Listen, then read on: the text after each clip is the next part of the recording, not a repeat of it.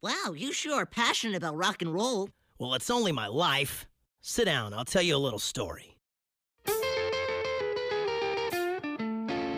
When I was a boy down in South Illinois, I heard a man playing blues. What a wonderful noise. He had an old guitar, but not a dollar to his name. Making music so sad, but he was happy just the same. He gave me a wink and said, Son, let me share the news. If you want a happy life, you gotta learn to sing the blues. I asked my daddy for a guitar, oh, I begged and I pled. I said I wanted to play the blues, and he just nodded his head. Daddy said when he was my age, boogie woogie was the thing. Just take the blues, throw out your hip, and add a little swing. A music has the power that without it he'd have sworn that he'd have never have met my mom and I'd have never have been born.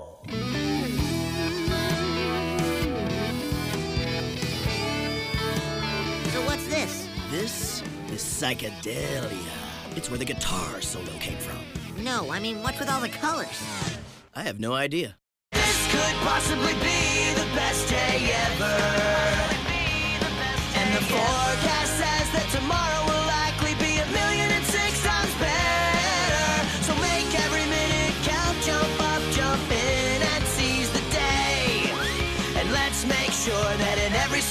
possible way, today is gonna be a great day.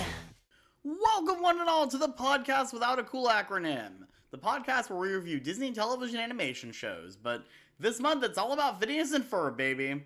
I'm your host, Chandler Darroche. Joining me today on the podcast via Zoom, we have David Ganssle. I keep coming back. Yes, you do. Jonathan Edewaard. I've returned again. And joining us for the very first time here on the podcast without a cool acronym, we have some very special guests. All the way from Los Angeles, California. You know him from his flagship web series, Some Jerk with a Camera, as well as his other shows such as State of the Parks and One Movie Later, and of course his fantastic podcast, Escape from Walt Disney, which incidentally was the first podcast I was ever on. Ladies and gentlemen, Tony Goldmark. Hey, hey, how y'all doing? And all the way from Venice, California, he's worked on shows such as The Simpsons and Rocko's Modern Life. He also currently produces Pete the Cat for Amazon Prime, but you probably best know him as one of the co-creators of Phineas and Ferb and Milo Murphy's Law. Ladies and gentlemen, Jeff Swampy Marsh! No! Woo! Woo! All right. Very I'm sweet here. He's also the voice of Major Monogram.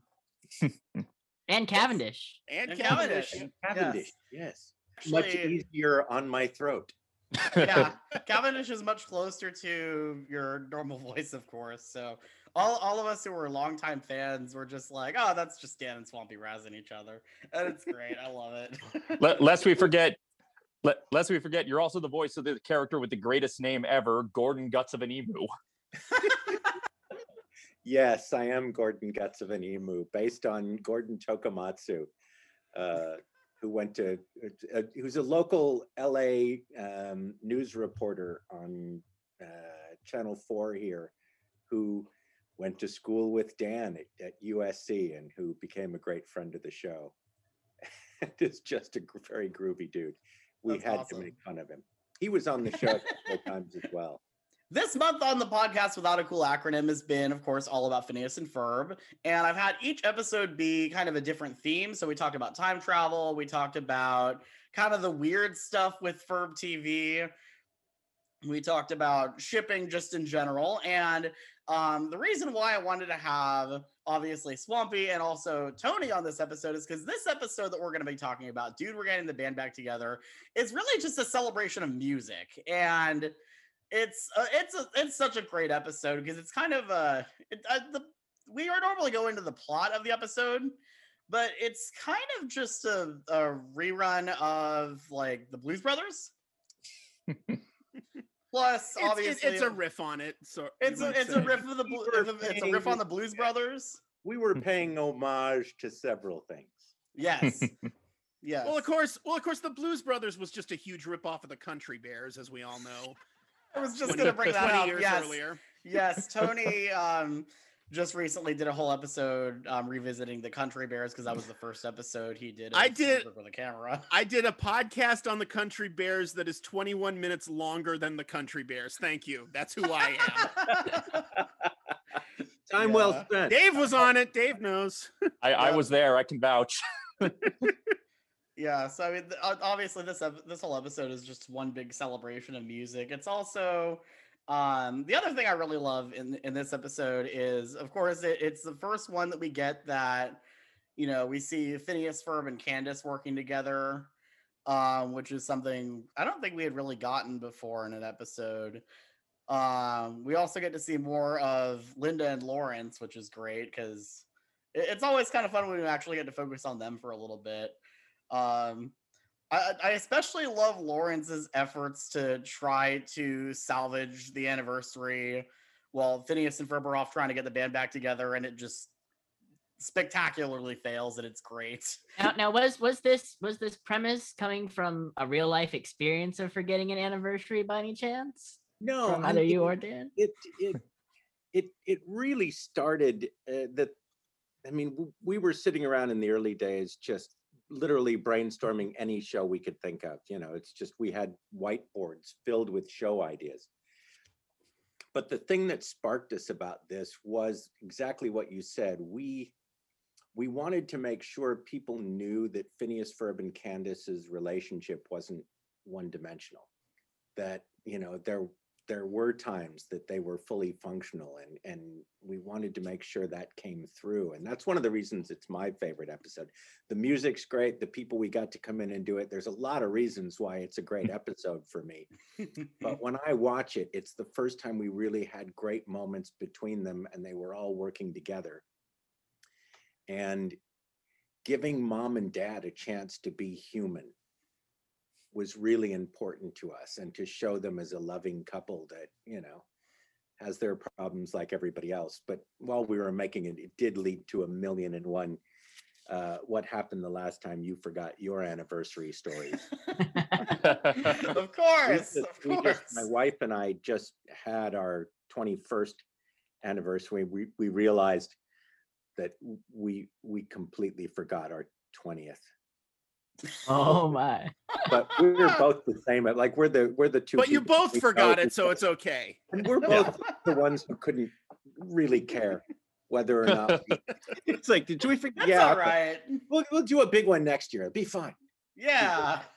As We long as you're on the same page. first birthday Im- so- imagine if only one of you had forgotten it. That would have been. Yeah, That then been that- rough. that's what that's when you're in trouble. We have a weird one anyway. So, because we celebrate our anniversary not when we got married. We got married because we were traveling and my wife's Dutch and her father got sick and she had to travel. So, we just ran off and got married so we could work the visa stuff out quickly. So, in case something happened to her dad, she could travel. He ended up being fine. He died many years later. Long story. But Wow. it came in December, which my birthday is December. My daughter's is December. My mom's is December, and then Christmas. And so we just said we're going to make an agreement. We will not celebrate our anniversary in December and compete with all the other crap that's going on. But we're going to celebrate it the day we got engaged, Valentine's Day. Yeah, that's so nice.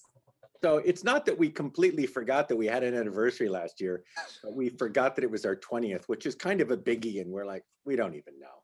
Yeah. Who's counting? What are you gonna do? but that's Yeah. that's why that episode was always so special to us and i don't you- well you guys are aware that the voice of dad is richard o'brien the guy Of course. Oh, yeah, starred yeah. as rocky Horror Yes. Picture show who's just an incredibly wacko talented lunatic who lives in the wilds now of new zealand. And he's one of my favorite people but he had a moment um, when we were recording the voice and he's had a few of these. The one that that's still my favorite is uh, he ad-libbed a thing in the in the monster truck episode where uh, he calls mom to tell her that the boys are playing with the monster truck. And he says hello dear i oh i love you too darling Anyway, and he just threw that in and both dan and i immediately went oh my god all of a sudden that whole relationship is real oh, Yeah. Yeah. very small, very sweet moment. And I love that Richard spent the entire run of the show, apparently, this is according to his daughter, absolutely sure that we were going to fire him at any moment because he was completely wrong for the role. Oh man. Every Aw. time he came in to record, he was sure that this was the moment when we would realize he was completely and nobody could have been better for that role ever. We perfect. It wrote him into the movie Yeah. just because we couldn't have the movie without having that moment of him and dad. So that's a very long-winded explanation of why I love we're getting the band back together. Plus, we got to have Jaret Reddick and uh, um, and now I'm going to forget his name, who did uh, Swampy. Um, Steve Zahn. Steve Zahn, Yeah. who was well, it begs so the question: good. Why didn't you do Swampy? You are Swampy. Disney came in with their lawyers and said, "Well, Oh. we can't have you uh, doing the voice of a character that is designed after you and named after you, because then there's a question about who owns the." And you're like, "Oh, oh, Oh. God's sake! That's Mm. So ridiculous. Them zany lawyers, I tell you. you Uh, guys have no idea how many decisions were modified or just thrown out because a lawyer went, "Oh, you can't do that." You're like, "Why?" "Oh, you just can't." And and Dan and I used So- to get in trouble because we were the ones. Whenever anybody told us you can't do that, we'd go, "Why?" Well, it's Why? policy. Well, why is the policy? Well, because it's just policy. It's like, well, who made the policy? Let's find the person who. And we would do that until either they would just tell us to f off, or somebody would just go, "Okay, fine, just do it." So, so when you've played other characters who are modeled after you, you only got away with it because they weren't explicitly named after Yeah. you. We just didn't name them that anymore. This is the weirdest Unnamed legal character. jigsaw puzzle. so weird. And the stuff that we never thought of that would come back, you'd get the notes, the legal notes, and there'd be stuff in there that you're like, really? This is an issue? The weirder, the weirder one we got for a one of the weirdest one we got for a background. We had a place, and I'm literally talking about it's zipping by in a repeating pan as characters are running. And somebody's going through like looking at all these backgrounds. We had a store in there called Pizza Place and they said you can't name it Pizza Place because there's a place in Kalamazoo, Michigan called Pizza Place.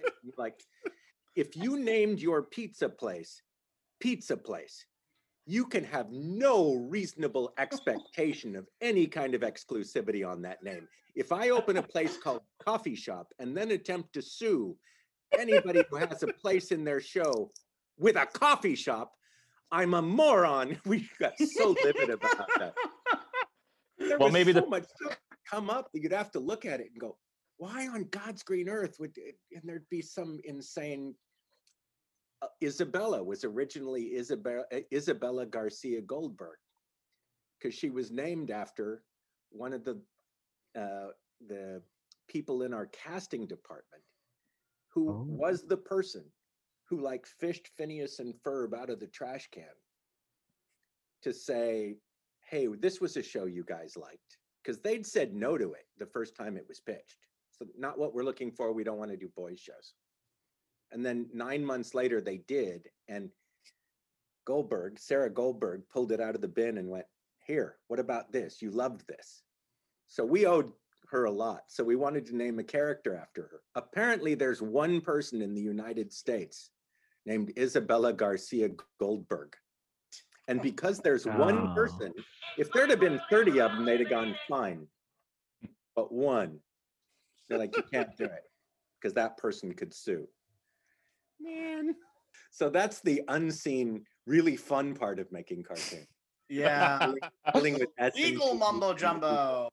Was there any of that? Uh, was there any of that going into uh, Milo Murphy's Law with bringing in all the Phineas and Ferb characters and? Oh God, yeah, the lawyers just so much of it. The the other one that was like that was, um, believe it or not, Star Wars was pretty easy, but Marvel was a nightmare. mm, Oh, Oh, Yeah. over the years, Marvel has sold rights and usage to all these characters piecemeal.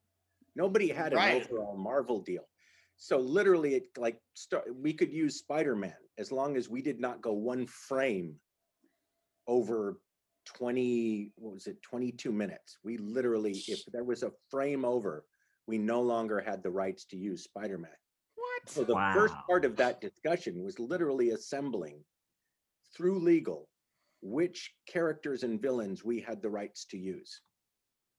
and then we got into whole discussions because we we had the characters switch powers and we had somebody pick up Thor's hammer and somebody informed us it's like oh it doesn't work that way he can't pick up his hammer it's like yeah but he's got his power it's like no he's not worthy It's about worthiness.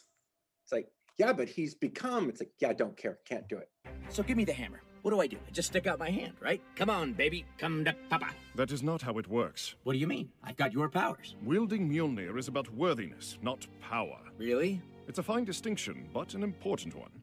Potato, potato.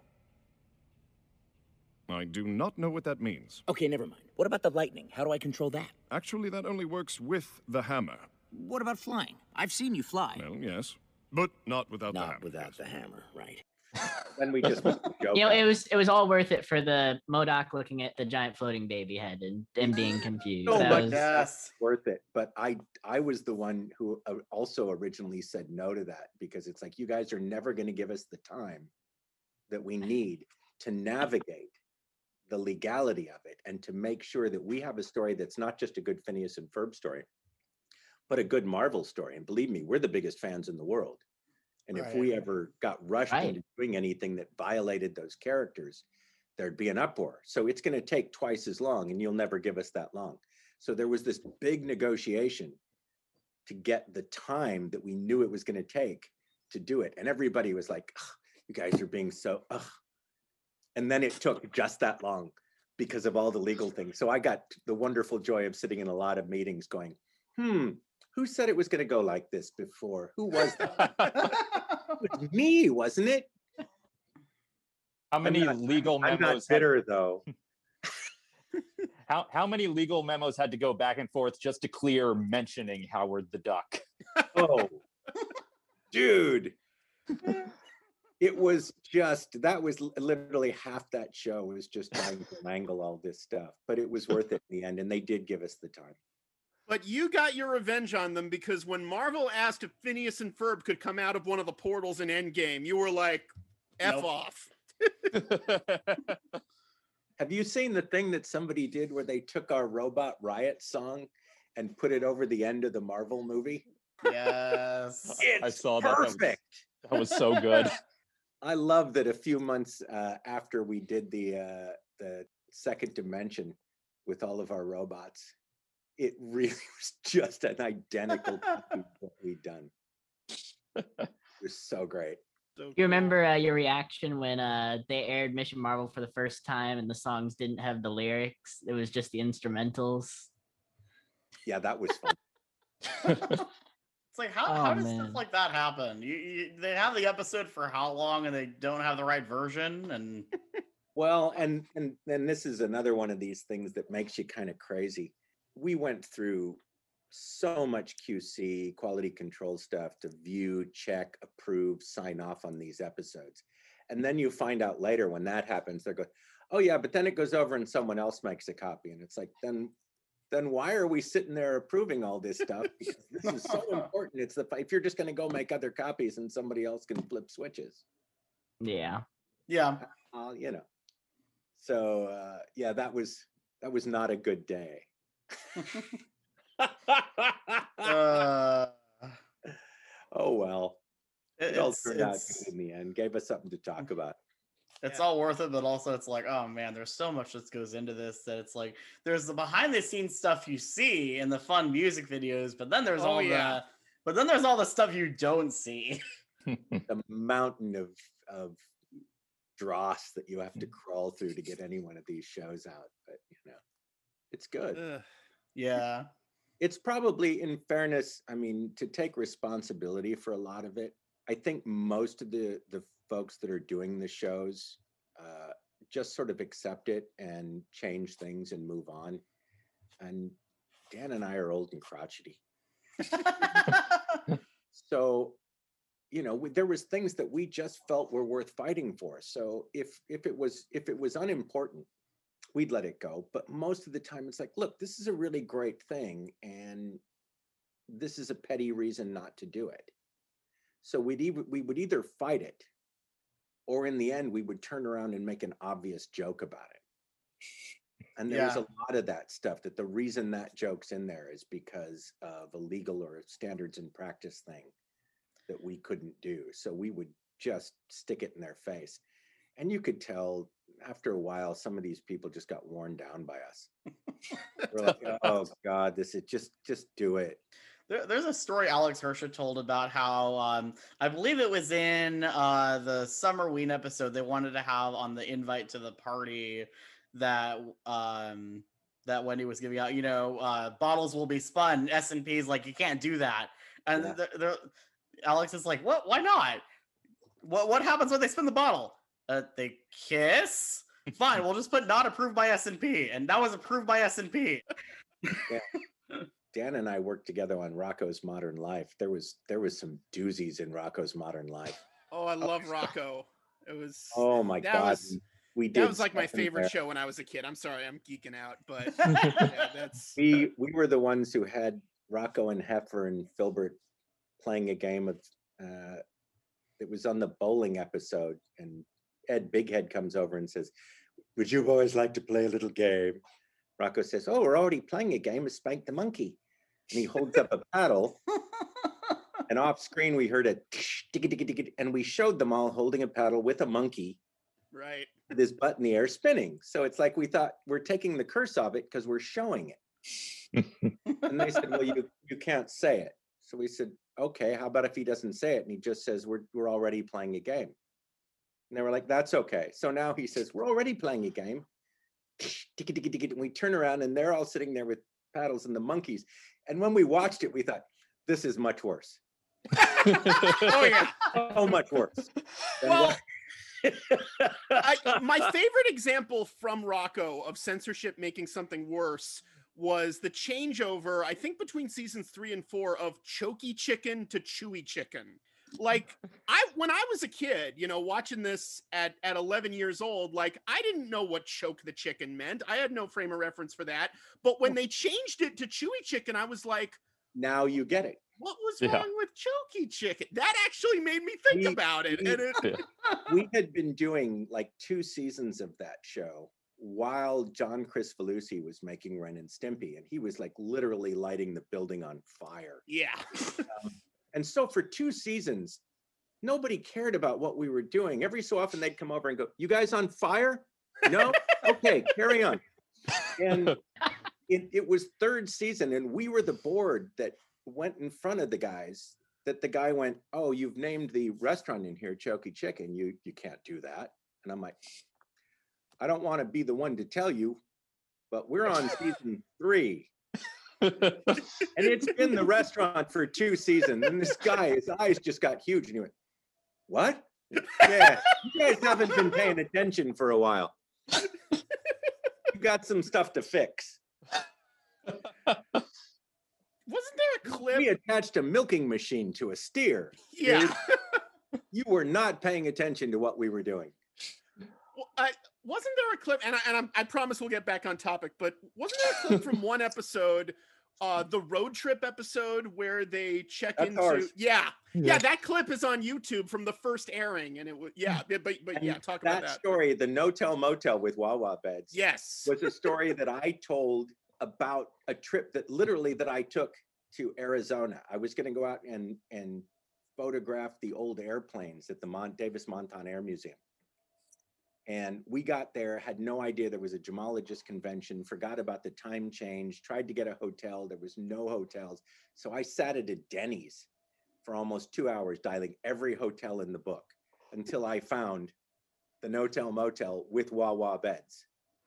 And they had a room available. I mean, that exact conversation was a conversation I had with a guy, and I told the story in the writer's room. And uh, and they said, uh, uh, the creator said, well, you should put that in. I'm like, dude, I don't think so. He went, no, no, put it in. It's like, okay, I'll put it in. The, what we thought was, we'll put that in. They'll obviously cut that, and we'll probably get away with some other stuff.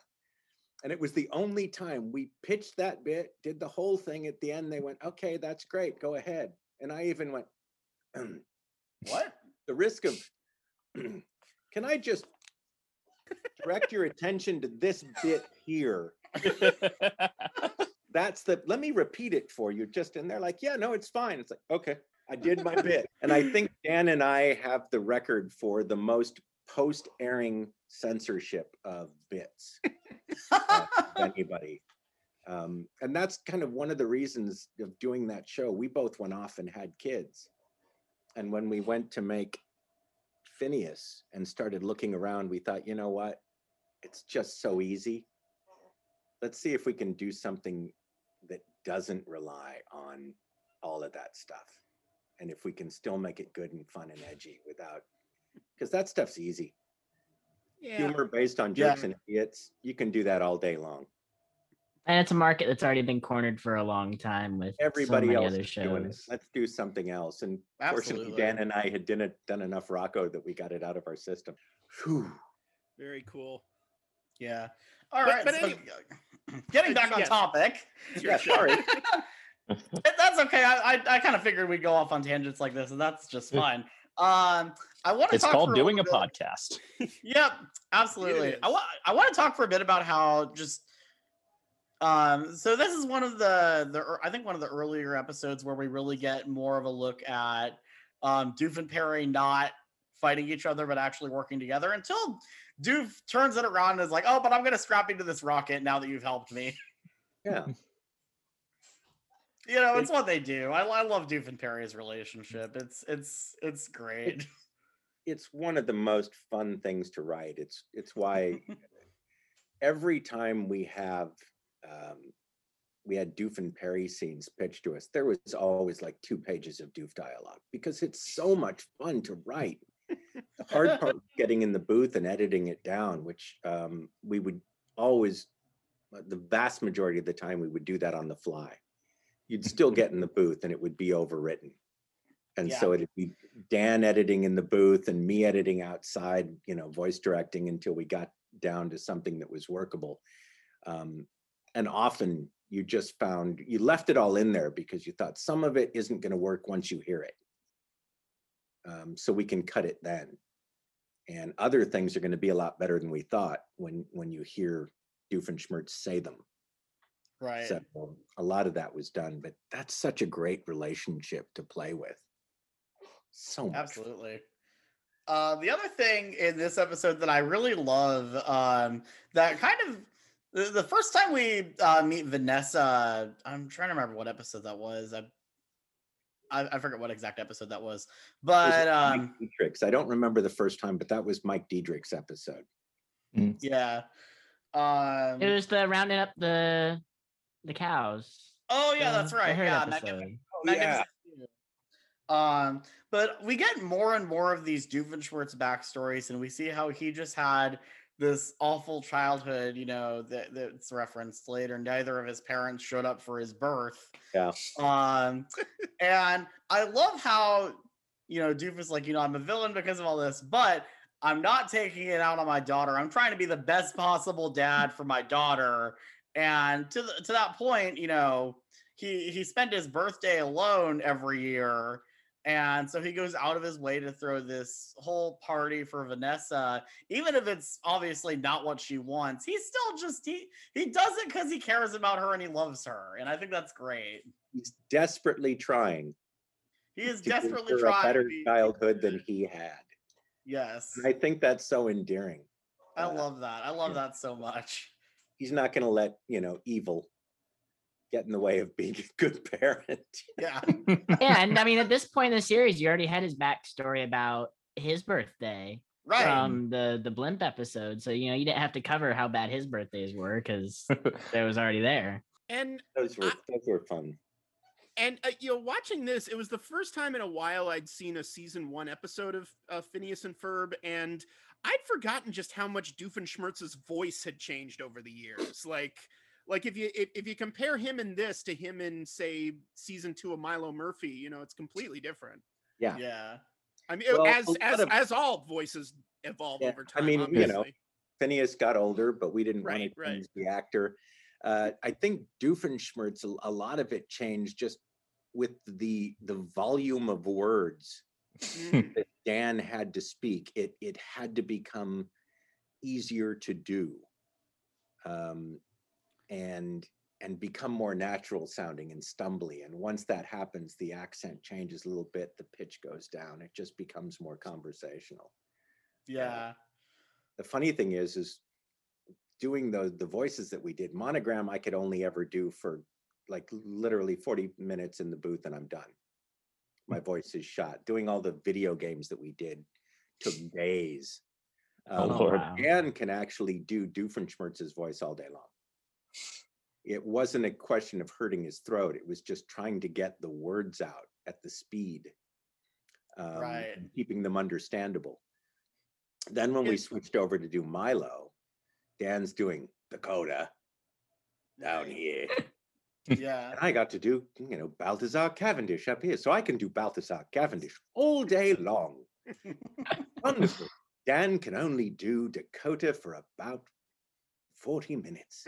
Like, sucks, doesn't it? Yeah, D- uh, Doof's voice seemed to get more soprano as as time went on. Like it, it, it Well, he got would- more into the upper registers. He would yeah. get, he'd get more confused. And so he'd have these Yeah. moments where it would kind of go, which I, I, I love what Dan does with that. It, it's the stumbles and the searching and the thinking uh, that he does. So good. I love uh I love all the expressions that you bring to Cavendish, particularly like in season there's just some some stuff like Great Nelson's turnbuckle or beans on toast or just just just very very Cavendish expressions. Yeah, that was a, a combination of either stuff that I did because I'm such an Anglophile and lived there for so long, and uh, Josh, uh, one of our writers, Josh Pruett, who's a huge Doctor Who fan. Uh, he turned his cubicle into a TARDIS. Um, he's such a massive fan, and he was the one that that did a lot of that stuff. Uh, so yeah, Yeah. that was just wonderfully fun silliness to do. And you got you got your own Candace episode too, where he's trying to show everybody the spaceship, but they can't see it, Yeah, yeah. which is really that was that was a really fun one. So, so all you need to do is a Doof and Cavendish episode, so that you're both speaking in comfortable registers the entire time. Right. that would that would actually be the best. Do like a avant-garde style Doof and Cavendish in the wild. Was it? Wasn't there? a- I feel like there was a Milo Murphy episode where like the two of them got paired together for some reason. We had Maybe I'm moments misremembering. with them. Yeah. Um, but I mean, one of the reasons that we did uh, Cavendish and Dakota and- at all was uh, we just wanted to have some characters that we could go into the booth and play around with and Right. ad lib and just do comedy together because it's it's something we enjoy Of course. doing a lot. It's all of the bits where it's Doof and Monogram going back and forth um in like Summer Belongs to You and the first Clip-Tastic Countdown and stuff like that are just so funny and so it's so much fun to hear you guys just razz each other like that. It's great. And we wanted to have the opportunity to do it. And the fun part was how much of that ended up being ad libbed. And we would record them together in the booth together. And it also, from Dan and I, uh, from our perspective, it meant that the uh, the guys couldn't go back in later and edit the conversations. There was just enough overlap, and they'd say, "You, you guys should record those separate so we can." It's like, no, Nah. it's a oh, no, conversation. what, what what the conversation was is the one we liked and that we approve, and now you're stuck using it. My favorite is the dynamic in the Where's Perry episode, the two part special where Doof and Monogram have to go stop Evil Carl and they're on the jet. It was, but was that the one where he says, uh, "What is it? You'll laugh at this later." I assure you that every time I think of this, I will, I will personally drive over to your, drive over to your house and smack you.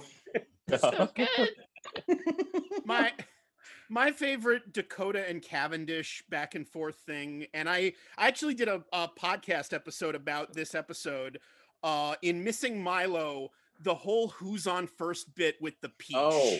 that was genius. That I was love just that. repeated me. That was you. Yeah, that was so good. That was uh, Rob Hughes wrote that whole bit. God, that was oh fun. cool.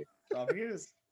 Go Yeah, through that Rob peach. Hughes, uh, that was Just the way it goes around and sir, So and and it's not explain. You don't have. It's a cartoon. You don't have to explain it. It's perfect. Right. A wonderful circu- circular little piece of dialogue.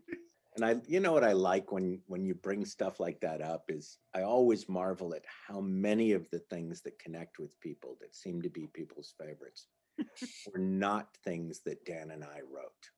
Oh, not things that Dan and I originally had intended for the show, but things that the writers and the board artists and sometimes even the production staff suggested. And Yeah.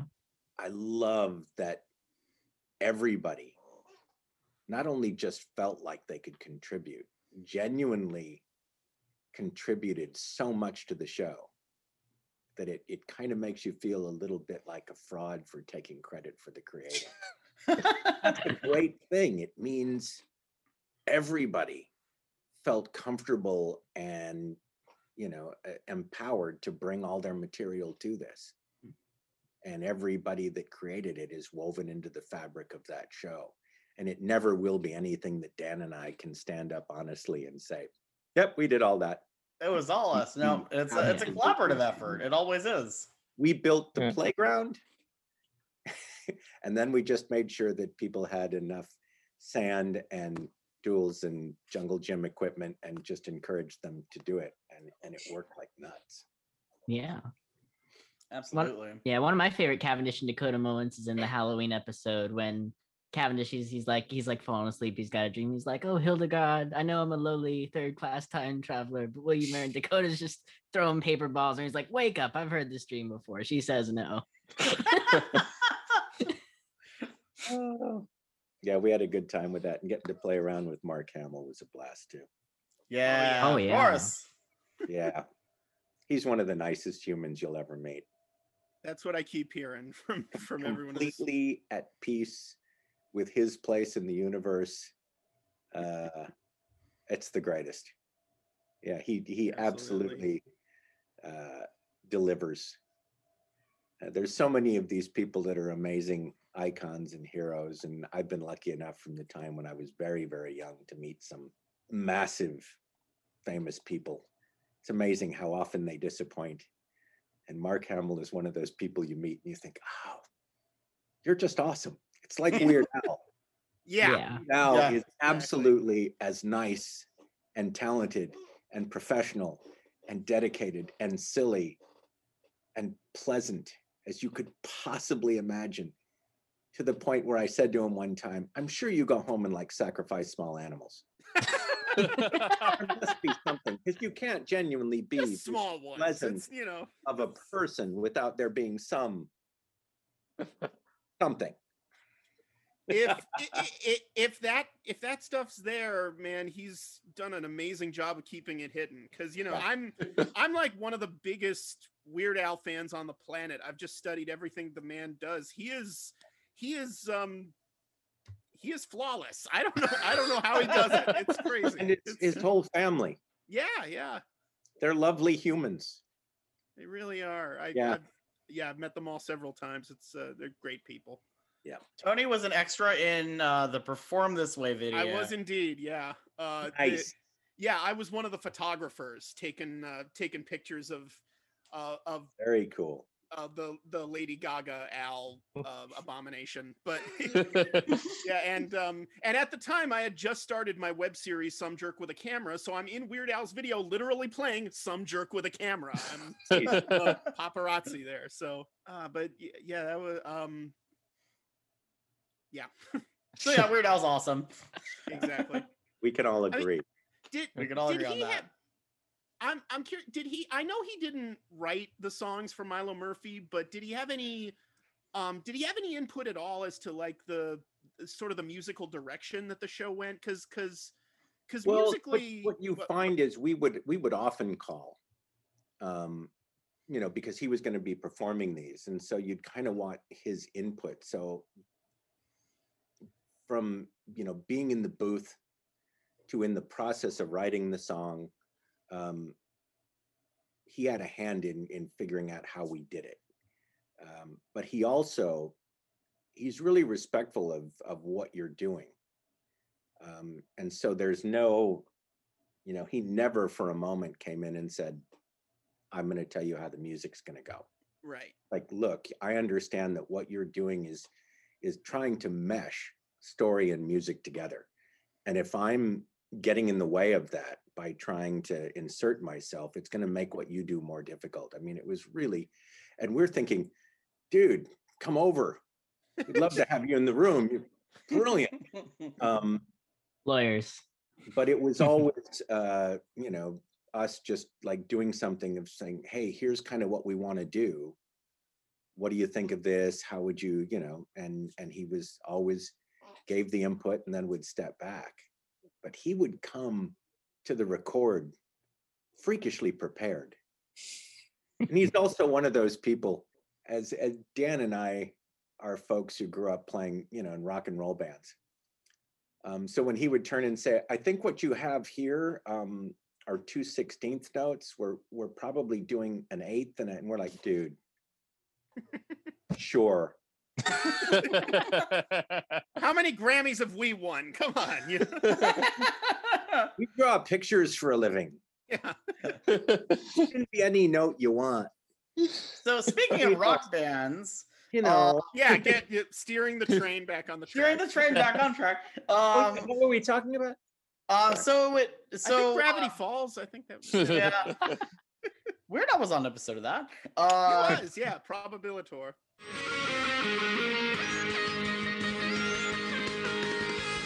Long ago, in a faraway land, there was a prosperous studio run by a middle aged CEO.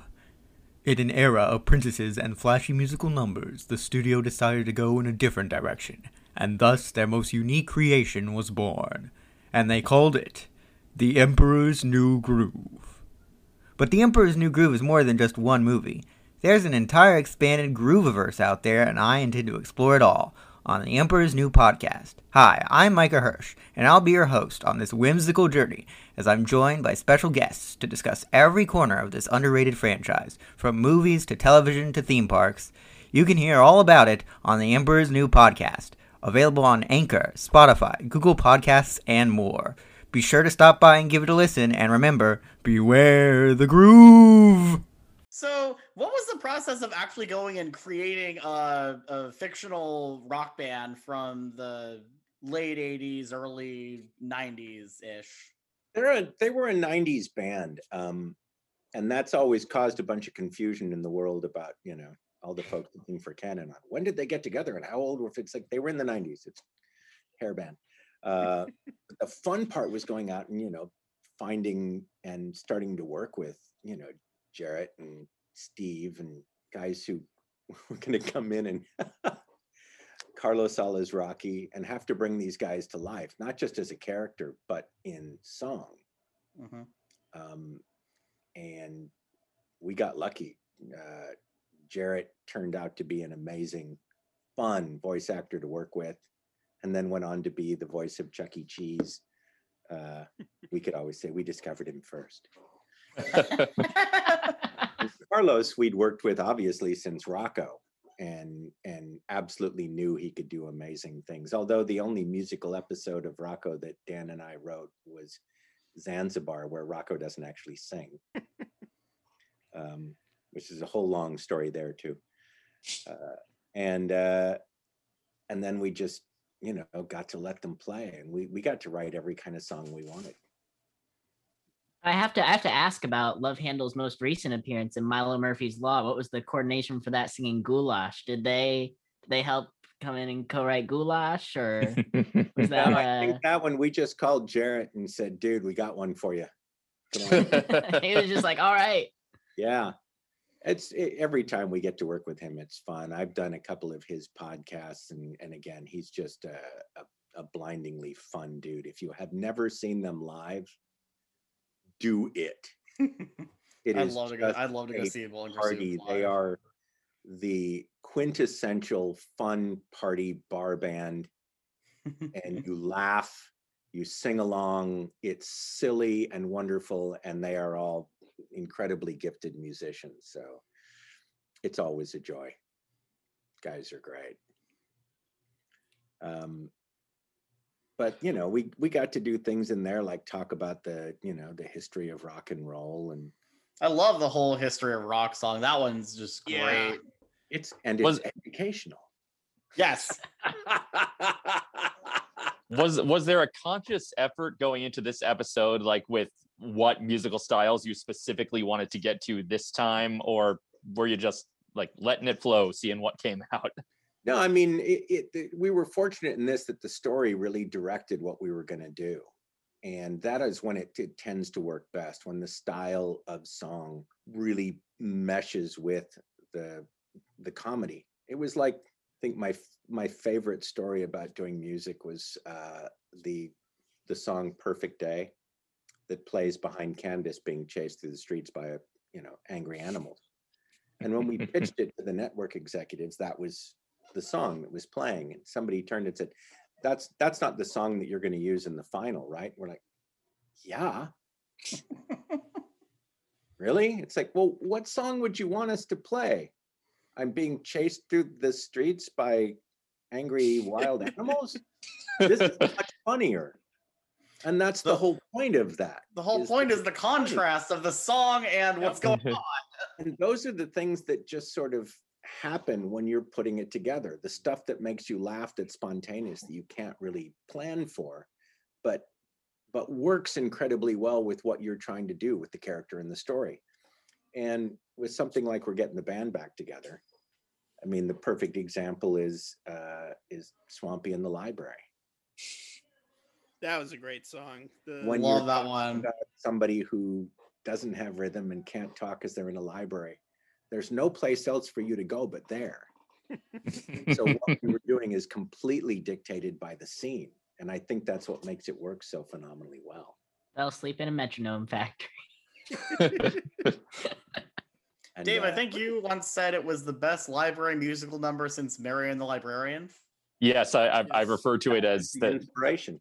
Yeah. Dan and I were both fans of of uh, of the Music Man. He did it on in on stage in dinner theater, and in grade school, I was uh, I was Winthrop.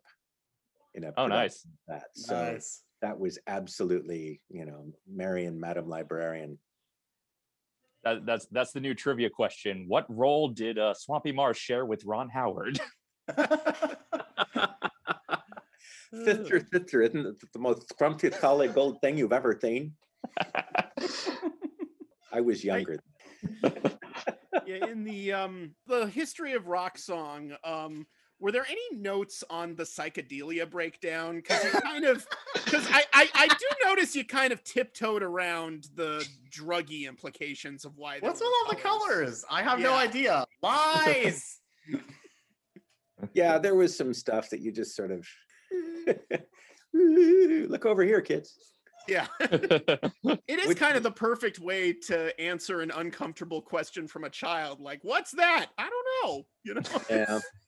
Because if You you know, tell them you hard. can't tell them, then then you know they'll, they'll just be even more curious. That's but if exactly it. Um, I had a conversation with my son a while back where I said to him, um, the only thing I can actually, the best thing I can give you is honesty.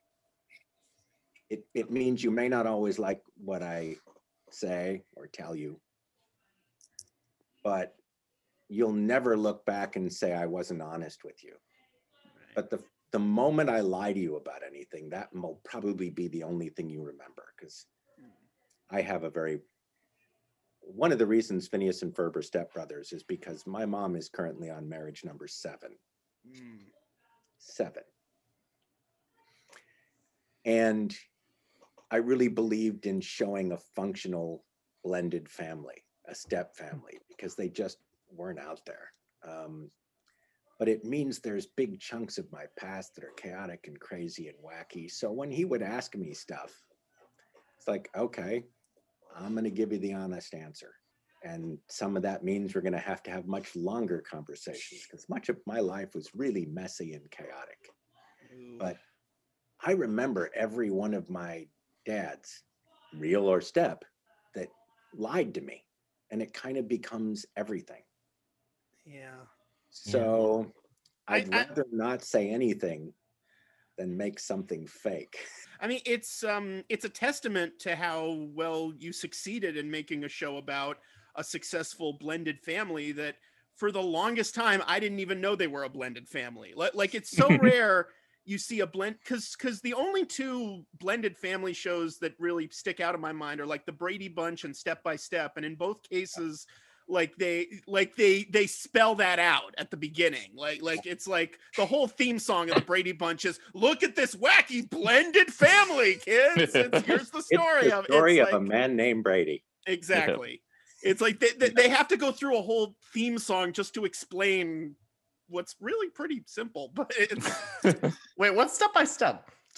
I don't know, but that's an in joke reference to my show. Anyway, Yes. um, It's one of the reasons why Dan and I it's had- step by step, and it's about step siblings. oh my god. always Just this moment got that. No. Get it? It's a roller coaster because raising kids is like a roller coaster. Yeah, I, I I did a video about the step by step goes to Disney World episode years Yeah. ago, and we're we're just reciting jokes from that episode at this point. We're going way over. Yeah. But that. it's why we we absolutely refuse to ever discuss, you know, any other family lineage of how they got there, because for us Right. it's important to the story that we're trying to tell, and Sure. to make it about that would undo what we've done about the families. And it's you know we're not trying to be cagey or clever or secretive.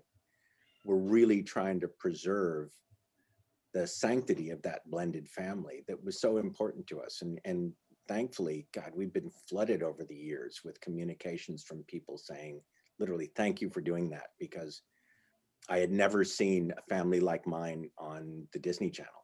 And all of a sudden i felt like i was okay.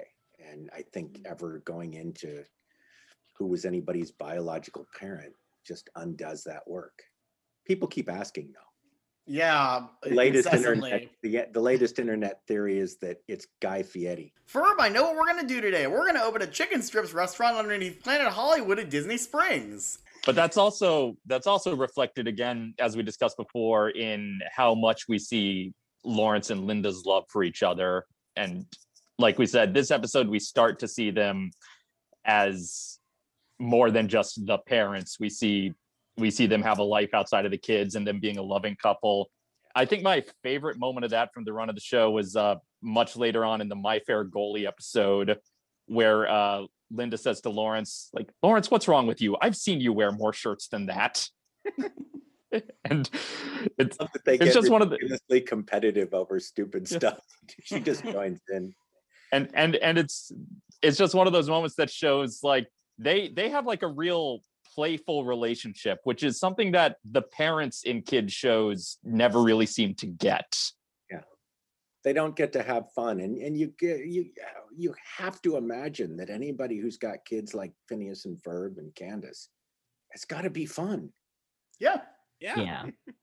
and and you know and that's what we always said is the truth is of the show if mom had ever seen what the boys were doing sure she'd have been concerned if it was dangerous but she'd have probably been just excited as excited as everyone else. That, Yeah. that actuality would have blown up in candace's face. His mom would have gone my god that's amazing. You guys are phenomenal. We're going to get you some helmets but wow but yeah, I, I love that they're just fun people and they we've we've gone out of our way to give them those moments. I love that weird thing. I think it was also Rob who did that where they're up in the room going it's so weird and wonderful and cool and bonkers. And it, it as soon as I saw it, it was like, oh, that's something my wife and I would do. For no reason whatsoever. One of the things that like I really loved was that the parents are so like involved with the kids. Like there'll be so many times that uh, Lawrence will just sit down with Phineas and Ferb to watch a show with them, like a show that he enjoyed, or Yeah. he'll watch you know a show like Horse in a Bookcase with them and just get sucked into the craziness. The fact and- that they wouldn't let us make a spinoff called Horse in a Book Click case. I know. I right? I love the the line we gave Lawrence. Sort of a horror show, a horror, horror movie is this? There's no musical numbers. yep. Ah, I So love talked that they let us about- ask him, and I, I'm pretty sure there was only one other person in the room who actually knew who Richard O'Brien was. Really? Hmm. Well, That's wild. when it came down to casting Dad, we had like three choices, and we'd always wanted Richard. so they listened to the three finalists, and then they said, "Well, well, who do you guys want?" And we went, "Well, we, we want Richard. We always have. you guys are the one who made us audition other people." yeah. And they went, and I can't remember. I think it might have been Eric Berglund. The other end said, "And and what has he done again?" And I went, "Um, well, he hosted a game show in England called Crystal Maze." uh, and I didn't get any farther than that before he went, "Yeah, okay, yeah, that's yeah, go ahead." another, room, another one of the executives, and I think it was Adam Bonnett, looked up, and as we walked out, he went, "Crystal Maze." What I thought of. Um, but you know, and we have a lot of fun teasing Disney. But the truth is, at the end of the day, if it was something that we were really passionate about, um, they would try to find a way to accommodate us. I think it was because we'd gotten to the point in in our career and our maturity that we we went at arguments in an intellectual way. It was passionate, but it it was never just you know, God, you guys trying to ruin our show. I hate you. You won't let us do anything. It was always, you know, we got a chance to sit down and talk about it and say, look, this is the reason we're passionate about it. We weren't just whinging and whining and throwing our toys out of the pram. We, you know, we constructed an argument and they would hear us. And it caused them to do some things I know they were really uncomfortable with, but they did. And there was never any illusion that if it all went wrong, they would be able to go, it was yours. And we were like, that's okay. We don't mind living and dying on our own decisions. What we don't want to do is have our show live and die on your decisions. you know, I'd much rather it it failed or succeeded based on on our choices. And they were pretty good about it. It didn't mean we didn't have some big discussions. Yeah. Um, but the vast majority of the time they understood what we were doing and either let us do it or found a way to massage it so that we could. I'd Very do cool. another show with them. I, I, I wish Milo Murphy could have gone on for longer, but You and Yeah, me what do you- both, my friend. yeah. Yeah. You know, Yeah. it just the timing of where it went and you know what was going on with the channels and you know Disney XD at the time all conspired against it. Mhm. And yeah. uh, we actually, you know, I know I personally still hold out hope uh, that as the show gains popularity on XD and they find that they need more content, that we won't, you know, possibly be able to go back and revisit it. Uh, maybe not, you know, maybe series, maybe not. I don't know, but maybe with a special. Because God, there's a lot of love for that show out there, and it seems to Oh, yeah. continue to grow. And It it's seems such a good show. It seems like it's been doing really well on Disney Plus recently, so fingers crossed. At the at the very least, hopefully we could get a crossover with Hamster and Gretel. I know obviously everyone's already like, oh, there- there's going to be a Phineas and Ferb crossover with Hamster and Gretel eventually. It's like, well, yeah, of course, but not pro- probably not for a little while. Like I don't think I don't I think what Dan said is they're not like going with that in mind as the end of season one, like with Milo, which I think is probably a good decision ultimately. I don't know. Yeah, we'll see. I mean, the characters uh, are so charming in that, and I think so wonderfully independent. We'll see. You know, it, it's just I'm the nice thing about this is I'm in the spectator seat with everybody else. Mm. I mean, I've seen stuff early just because I know Dan, but I'm getting to experience this with everybody else, and that's really fun. I know everybody who's working on it and all the writing talent, and Dan, obviously. Uh, but it is kind of nice being back in that position of, oh, I can't wait to see it. Do you know if it's gonna have like the the same art style as Phineas and Milo with kind of Well, just it's similar because it's Dan. It it when I looked at the designs, it felt like it was leaning a little bit uh, closer to what he used to do with uh, his comic strip uh, at USC, The Life as a Fish. But they all have a similar look and feel because that's the way Dan draws. You know, that's my only difference I saw in it was when I looked at it, it made me think of of his comic strip more. yeah. What are the chances that we could get a uh a couple releases of some of the songs Weird Al sung from Milo, like the full extended versions that didn't make it into the episodes? This is just from a fan I hope perspective. They do something. The the one of the harder divisions of Disney to deal with, sadly, is their music division. Um, it's been Mm. such a huge moneymaker for for them for so long. They really manage it tightly. It was, I mean, we used to have to call and beg. eh, eh, Do any of you guys watch uh, Better Things? The Pam Adlon show on FX. If you haven't, I've seen some of it. No, I haven't seen it. freaking amazing. They get awards nominations every year. It's phenomenal. I got to do a guest spot on it live. Oh, cool. Um, Nice. But yeah, it was fun. But uh, she wanted to do an end of, I think it was the end of their second or third season, where she was having all of her daughters and their friends in their room sing the theme song to Phineas and Ferb, Hmm. and it's too expensive to license the song. So we had to go and literally spend almost, I think it ended up being almost two months making phone calls and begging people to lower the rate so that they could afford to do it because it was good for the show and good for everybody else. And eventually they did. And it's one of these wonderfully fun moments where it's all about her kids are growing up and she's got that moment when they're not kids anymore. But somebody, you know, they're all having these big sleepovers with all of her daughters and somebody starts singing the song. And then they all join in and they do the whole Oh. I think I think I saw this clip. I think I know what you're. uh, Yeah, I know what you're talking about. And it's it's so emotional because it's that parent like reliving that moment when her kids are kids again, just for a moment. It was so sweet. So it was worth all the fight. Um, and it also for for me made me so proud again of being part of the show because that's what that represented for so many folks. For a while, everybody's family seemed to have Phineas and Ferb as a touchstone for those moments. Uh, The number of families I know who have said Phineas and Ferb lines to each other for years is just the coolest thing. But it, you know, Disney music is tough. It was a long Yeah. roundabout way of answering that. It when they do it, it's worth it, but you really got to. We had trouble using our own songs in video games because the cost of licensing them internally at Disney was so high. So There's an internal licensing You gotta license it internally. Yep, because it all has to be paid for. I know we All had that on same the moment books. of like, it's us. We could just, you could just give it to us. We're family. They're like, yeah, it doesn't work that way. It's got to go in and out of the checkbook. And that's kind of one of those those weird policy things. It's it's almost that um, if we do it for you, we'll have to do it for everybody. It's like, no, you won't.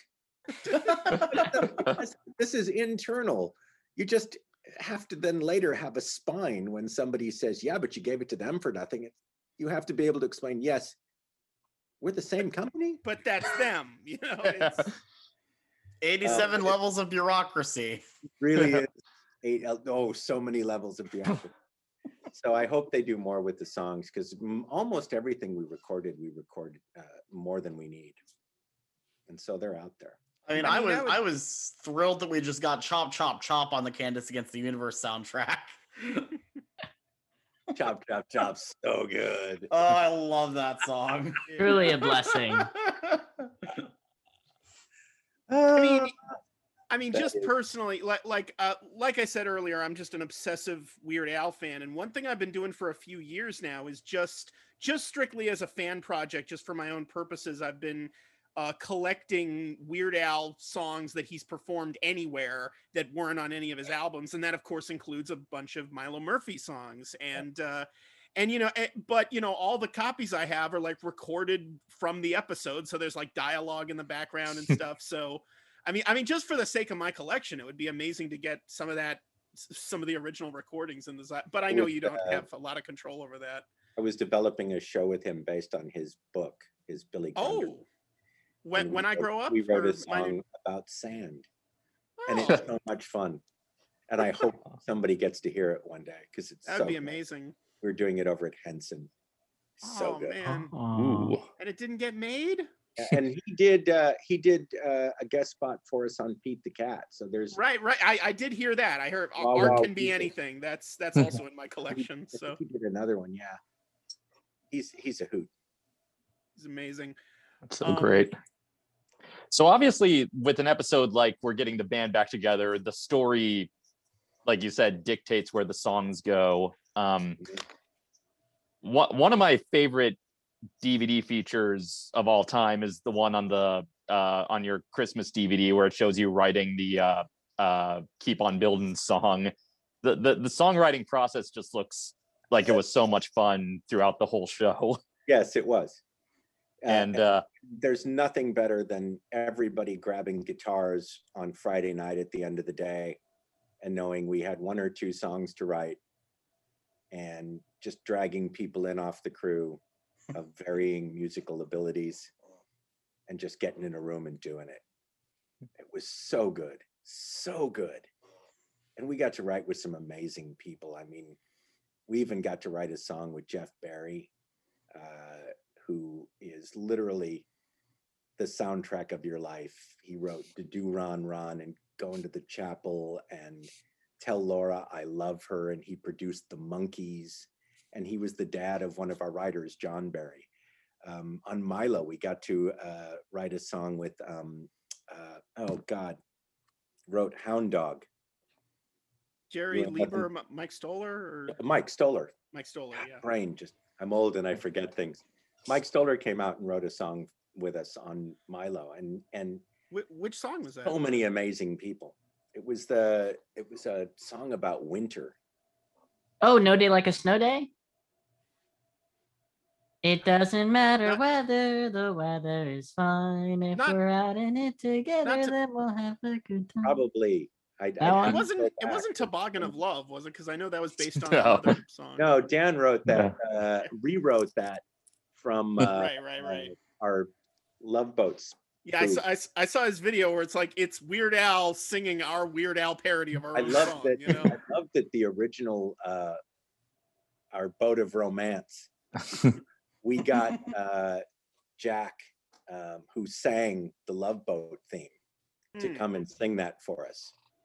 Uh, he was Oh, an old wow. friend of my grandfather's and sang with my grandfather for a while. Uh, and that was really crazy to get him out. Love that. like, what are you guys doing? It's like, yes, just sing it. It's fine. Don't worry about it.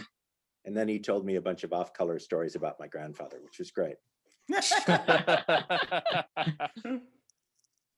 so the song I don't think we've talked about yet. We haven't talked about um, Bobby Fabulous's song. Hmm. Um, that one's all about the style and the hair and the glam. I had originally wanted to sing that, ah, and we had thought you just we want to play all the characters in this. Well, we once we found out we couldn't play our named characters, one of our ideas was we would play the other characters. Hmm. and it just got too complicated. But in the interim, I loved writing that song and also uh, singing it. And I have a somebody has somewhere a version of me singing it. Uh, and so I was looking forward to doing that. So when we found out we were going to cast Carlos, I did tell him, "I hate you." my song, you jerk. Um, but uh, yeah, that was just a joyously fun, ridiculously silly song. He nailed it. Uh, I could not have done any better than he did. I'd like to have thought that I could have, but when you listen to it, I could not have done any better than Carlos at all, ever. My favorite line is that don't be a lookalike copying another, unless of course you're copying me, because Yeah, that 'cause gives that you gives you individuality. individuality. so great. Yeah. Chris Hedrick was involved in a lot of the songwriting uh, of those songs. Uh, Snuck Your Way Right Into My Heart. Um, he was one of our board artists who, uh, it was always nice when we had people that had other skills musically. Like one of the reasons we like writing with Martin Olson is he played keyboard and Chris Hedrick was a keyboard player. The rest of us were either, um, you know, guitar players or singers. Uh, no saxophone, didn't have any horn players. It's hard to write a song on saxophone. Um, but it, it always brought a different element when you got somebody writing on something other than guitar. It was the same with Mike Stoller came in and he writes on keyboard. And it changes what you do. We wrote songs with Bobby Lopez, uh, Ariel, uh, Ariel Rug. And it, That one's so good. completely different just that one. because his his basic um, tools and mechanics for doing it are different and it changes what you do. It's kind of interesting to think that you know originally uh, obviously with roller coaster there wasn't any you know musical numbers and then you guys did flop starz and disney was like oh we want a song in every episode you're like yep we'll do that That was another one of those things that they told us was policy. It's like, first of all, uh, producers and creators don't write songs. We're like, yeah, but yeah, but we do. but we do We have if you go back and look at Rocko, there's tons of them, and they're they're really good. And they said, well, no, we'll get songwriters. We don't, you know, some policy, and we kind of badgered and whinged and wheedled, and then we ignored them and wrote the song for Flop Starz. And uh, as soon as they heard it, I think that was also Adam Bonnett who says that was a great song. Who wrote that? And we went, uh, we did, we did. we did that's fantastic. Can you write a song for every episode? Yep. yep we'll do That that Absolutely, we can do that. And I think the person who told us that it was policy was sitting next to him at the time. You could see him just go, "Mm." i'm just thinking of that gag from uh from toy to the world where the one guy disagrees and he just gets it like like dropped through the trap door it's like eh, we're just replaced with another guy it's like yeah i love it what are we talking about I just watched a film the other night. Uh, that was the the the boss of that company was played by J.K. Simmons. oh of Just course another just really amazingly talented, wonderful dude. And I just watched uh, Palm Springs. oh yes, he's I great. in not that. yet. expecting to like because I read it, the description, and I thought, well, it's just a, it's a, it's a Groundhog Day clone. Yeah. It's not. It's really fun. We wa- just enjoyed the heck out of it. and JK's got this really great little uh, extra part in it. That's so good. Uh, but he was uh, he was one of the first big stars we had come in and do a guest spot. It was in Toy to the World. Yeah, Yeah, you gotta we you had gotta way love too much fun making this show. this ruined you for making other shows. For you gotta love J.K. Simmons. I mean, I mean, who else Yeah. wins an Oscar and then still does insurance commercials? It's like that guy's he's, he's just awesome. great. He just likes to work. Yeah, he loves working and he's such a pro um he's actually one of the people who uh, my wife knits she's kind of an amazing knitter like she does stuff that we go to the knit shop and she's wearing stuff that the knit freaks come out and go oh my god but she started making oscar cozies for people that we knew who had oscars so it's like a sweater that goes over your Oscar that's got the initial of the person. So like we made it for our neighbor, he Joel Grey, who was in. Cabaret. Yeah. Well, they all had handprints on them.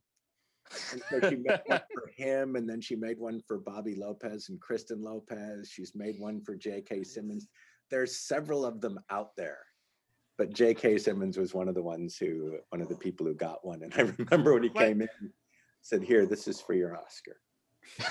what the hell is that? It's an Oscar cozy, man. Monogrammed. He's like, that is one of the most wonderfully weird things I have ever seen. And well, you're in a very elite club. I uh, pro- one of the one of my, my favorite J.K. Simmons story. I, I'm sorry, another tangent, but uh, I, I think Billy West told the story of how um, uh, his was it Oz? Was that the show he was on? I, I think Yeah. was uh, Yes, yeah, yeah, he was on. I've, uh, I've heard I- this story. Yeah, I've never seen it before myself, but um, but Billy West, uh, uh, Billy West's wife really wanted to get him to watch this show. Oh, it's amazing! There's this one actor on there who's just so intense. Like I swear, he's actually been to prison. Like like he just feels so much like one of those real guys. And he watches the show, and Billy West says, "That's the yellow M&M. I work with him." Yeah.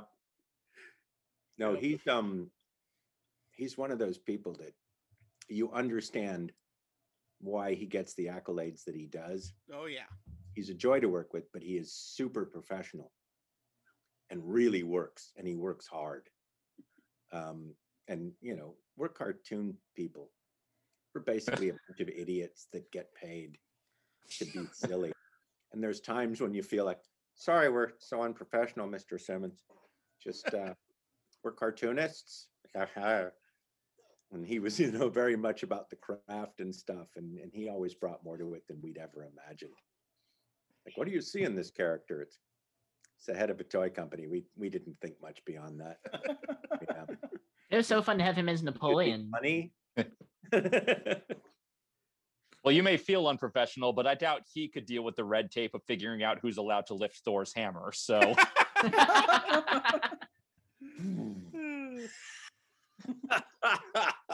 Who do we got to talk to up there? Who's in charge?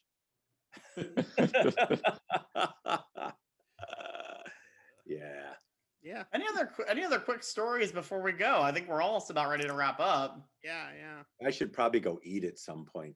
Doing Zoom calls all day. Yeah. And you know, it's eh, it's it's weird watching on social media now uh, the shows that are really connecting with people. And it's funny, this is really one of them that comes to the top of everybody's lists. And it's been my favorite for years. When people ask me what my favorite episode, there's really two. And first one is the roller coaster because it's the one Dan and I did together. And literally on- on it ended up being on two different continents. He came over and we wrote in my place in the UK. I'd gone over and when I, because I was living in the UK at the time, we'd written over at his place in Glendale. And then he storyboarded while he was on holiday in the south of France. Then we got back together. And, but that was us making that board and making all those decisions. So that to me was golden. It was, you know, the reason we we created the show is because we loved working together on Rocko. Yeah. Uh, but other than that, it's always going to be, dude, we're getting the band back together. And it is because we took that moment to really show that whole sweeter side of all these relationships. We got to see mom and dad. We got to see Candace and Phineas and Ferb working together. And we got to see Perry helping Doof. And it was all just very sweet. And it didn't lose any of its edge because of it. So I'm that's the one reason I love social media because you can peek out there and see what weird stuff you did, what strange decisions you made, odd fights that you had that you thought you were going to get fired over.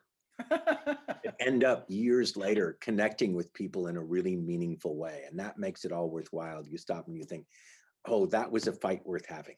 It was Yeah. worth going out on a limb and pushing to make sure that happened. So whenever I see that somebody wants to talk about this show or it makes somebody's list or somebody mentions it on social media, I am blindingly happy about the whole thing because it was it was just a joy to make. I love thinking about it every time and it just tickles me to no end that it connected with everybody else just as well. And now tomorrow I'm going to have to put all the songs from that on my rotation playlist when I'm sitting here drawing. Yes. I- I've been listening Absolutely. To the the love handle songs that are on um, Apple Music, just in the car, and like, oh my gosh, all these are still so good.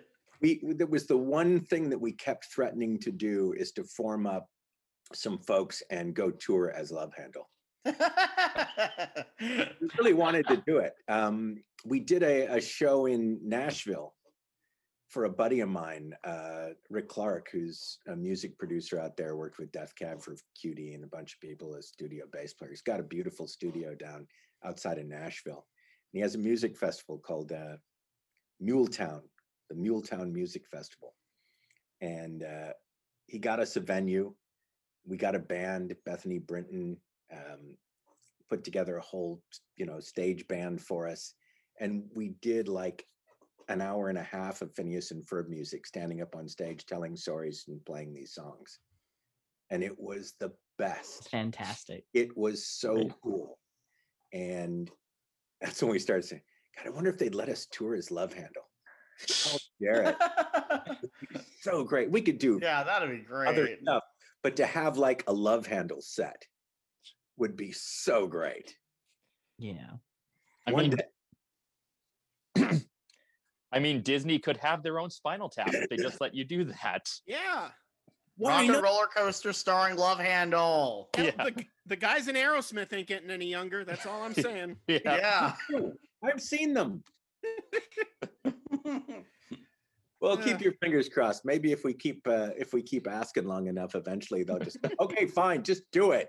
Yeah. Leave us alone. Although it i- it is interesting that um Bobby actually gives Swampy some guff for having gained weight. It's like, what are you complaining about? Now he actually has love handles. What? it actually fits now. But anyway, Love how many times we had to explain the umlauts over the a, the handle. Handel, yeah. Why are the umlauts? It's like, well, it's he's handle. Love handle. That's the joke. No. Okay. All right. That's okay. I still I still have to explain why my nickname is Swampy over and over again. It's one of the main questions I get on on like I got a TikTok account. Um, and people, how come your name is Swampy? It's last name Marsh? Swampy And I've had people, I didn't realize this. I've had people who I've known for years who one day somebody tell- will say something about that and they'll go, Oh, I just this moment got that. I'm not kidding. I just I'm s- I'm dumb. I have people I've known for years that all of a sudden will go, Oh, I never put that. To, oh, that makes. Oh, got it. I never. You guys even you guys step even by joke. step, and they're about step siblings. Like Yeah. You guys even had a joke in What a Crock, which was one of the episodes. Um, it was the episode paired with Ferb TV that I talked about with the members of uh, Channel KRT, um, where there's a joke um, towards the beginning where um, they're like, "Oh, we're looking for Craigie the crocodile out in the marsh," and Phineas is like, "They're wasting their time in that swampy marsh." Yeah. there have been more than a few things. And if you know Rocko, you you've seen Ferb show up long before he was ever Ferb. Used there's a box of cereal at one point called Crunchy Ferbs. oh. We had okay. a story with a character named Ferb. The guy who works at the bowling alley's named. We had so many Ferb Oh, because my friend Innocent. is Ferb. Ah, I have a Yes, friend, real who's Ferb. still one of my best friends in the world, whose name is Ferb, and I always introduce him as the real Ferb. That's awesome. He's a Yes. set builder. Used to build uh, sets for Star Trek. Oh, that's Um, awesome. Ferb Leisure is his name. Editor Chandler here. At this point, Jonathan pulled up a sneak preview of the Milo Murphy's Law reanimated project he's been working on with a bunch of collaborators to show us, and it was really cool, but it was also out of sync when we were watching it on the Zoom. Plus, if you're just listening to this, it's not gonna be anything but the audio from the actual episode, so I'm just gonna tell you to go check that out when it comes out because it's gonna be great. It took Pretty us incredible. 13 years to sell Phineas and Ferb. hmm. From zero to a sale on Milo Murphy's Law, I took I think took about two months total. Wow. We wrote that Crazy. entire premise for the show and that opening episode in about two and a half hours one day in my office. Dan came in with the drawing of Milo. You know, I held it up. You know, this guy. And I'd gone into him a couple of weeks before that because he was putting a bunch of shows up and he had all these boards. And I said, That guy there, it looks like he should have his own show. And he came in and he said, You said this guy should have his own show. I think so too. What should it be? and we went from there. And That's cut all of incredible. It, it just came out so fast and so easy. And Disney bought it in two months. We're like, that's the difference. Once you have a successful show, Yeah. Yeah. Yeah, then it's easy to get Gets you a little one respect in this town. Yeah. Yeah. 12 years and 10 months off your sales time. And then the show goes on the air and they don't know what to do with it. It's Yeah. Yeah. You can't, you know. Futurama syndrome. We you did know? get a nice apology from Disney, which doesn't help Oh, good. episodes, but at least somebody stood up and went, "Yeah, we we we messed that up. Sorry. Yeah. Yeah, what are you gonna do? Oh well." He's Cavendish. What are you gonna do? Thank you so much for coming on Thank the show, you. Swampy. This was Thank you. amazing. I I- it was this was This so was much so much fun. fun. I got to go find out which part of my house is burnt now. Milo tried to make mac and cheese. I'm gonna say it's probably my dinner, but I thought we were having Greek salad tonight, so got something has gone horribly wrong. It's kitchen nightmares with the grilled the grilled lettuce. All right, guys. DOG, you're not supposed to be on fire. Not my dog. He's 15 years old, man. Oh no, I'm He's a lovely sorry. dog, but he's getting around very slowly these days. Mm. Mhm. All right, kids. That's a great way to end a podcast. Yes, thank you so much, Leave Swampy. them laughing. Thank you. Thank you very much, and uh, look forward to seeing it. And send me all the links so I can I can share it on my social medias. Yes, of course. Absolutely. All right, and for everyone else, it is plug time. Plug your stuff. Let's go.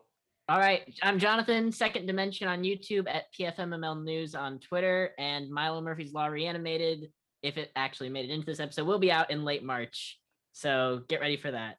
Well, I, of course, have a podcast called Escape from Vault Disney. That's the podcast where we review movies, TV shows, and short films available on the Disney Plus streaming service, chosen completely at random. We've done two episodes of Milo Murphy's Law, tying into the, our very special guest on this podcast, of course. Uh, and um, uh, this Wednesday, uh, the episode that's going to come out is on the Disney Plus original movie Clouds. So that'll be fun. My uh, my most recent full episode, uh, as of the date this drops, was on a Nat Geo special called Earth Live, which um, not a very fun special, but the I think the episode we did was pretty funny. And uh, and then all of March on Escape from Vault Disney will be Muppet Month, five consecutive weeks where we cover Muppet stuff. Yay! And perfect and perfect timing because of course the Muppet Show just came out on Disney Plus. And you can find that podcast uh, on Spotify, Audible, Apple Podcasts, Google Play, pipedreampodcast.com. You can find my web series, Some Jerk with a Camera, on my YouTube channel, uh, youtube.com slash Tony Goldmark. And, um, and you can follow me on Twitter at Tony Goldmark. And you can follow me on Twitter at Doggans, D O G G A N S. And you can watch my videos at youtube.com slash Doggans. Uh, some of them are about Phineas and Ferb, again, tying it all together. And uh, all my other links are at doggans.com. You can find me on Twitter at Starport97 and at the YouTube channel Starport97. I'm actually planning on finally bringing back my flagship series, Theme Park Backlot, which has been on hiatus since April for obvious reasons. The next episode is going to be all about Walt Disney World Resort infrastructure, the resorts, and Disney Springs. Specifically, the changes that have happened since um, Dave made his videos about those things. So expect that within the next several months. I'm not entirely sure when it's going to be out. I just started working on it, so it's still a ways off, but I do want to actually start making new content for my YouTube channel again. I really do. I also tried something a little different and did a video, not shot on location, all about Six Flags Magic Mountain, kind of talking about my thoughts on the park and my critiques and what I would change. And that either is up already or will be up on my YouTube channel very soon. You can also find this podcast on Twitter at Podcast Acronym. If you like this and want to hear more, be sure to subscribe. Leave us a review and give us five stars. That really helps us out in the algorithm. You can find us on Anchor and all the other usual places Google Play, Spotify, Apple Podcasts, and more. Next week on the podcast, we're actually going to be doing something a little different because March 4th just so happens to be my birthday. The episode's coming out on March 1st, that Monday. And I figured what better way to celebrate than to cover the ride that actually shares a birthday with me. That's right. On next week's episode of the podcast, we're going to be talking about Mickey and Minnie's Runaway Railway. Cause we're. That's right, we're. We're making Phineas and Ferb. Yeah, we're. I said we're.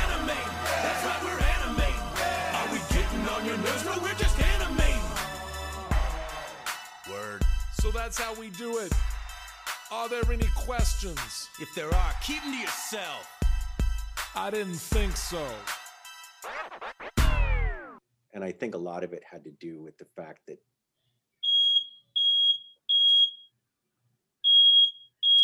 Oh, this is something's the on sincerity fire. alarm. Something's on fire. Uh, Rocko's Modern Life is on fire. I should probably go find out what that is. Damn it, John K.! See what it is. Uh. How weird. He's just going around to random animation people's houses, burning their houses. He's, he's, he's unhinged, I'm telling you. Oh, it stopped. Good. It Oh, stopped. good. Okay. If I, if I burst into flame or the room fills with smoke behind me, somebody let me know. Okay. The fire not- put itself.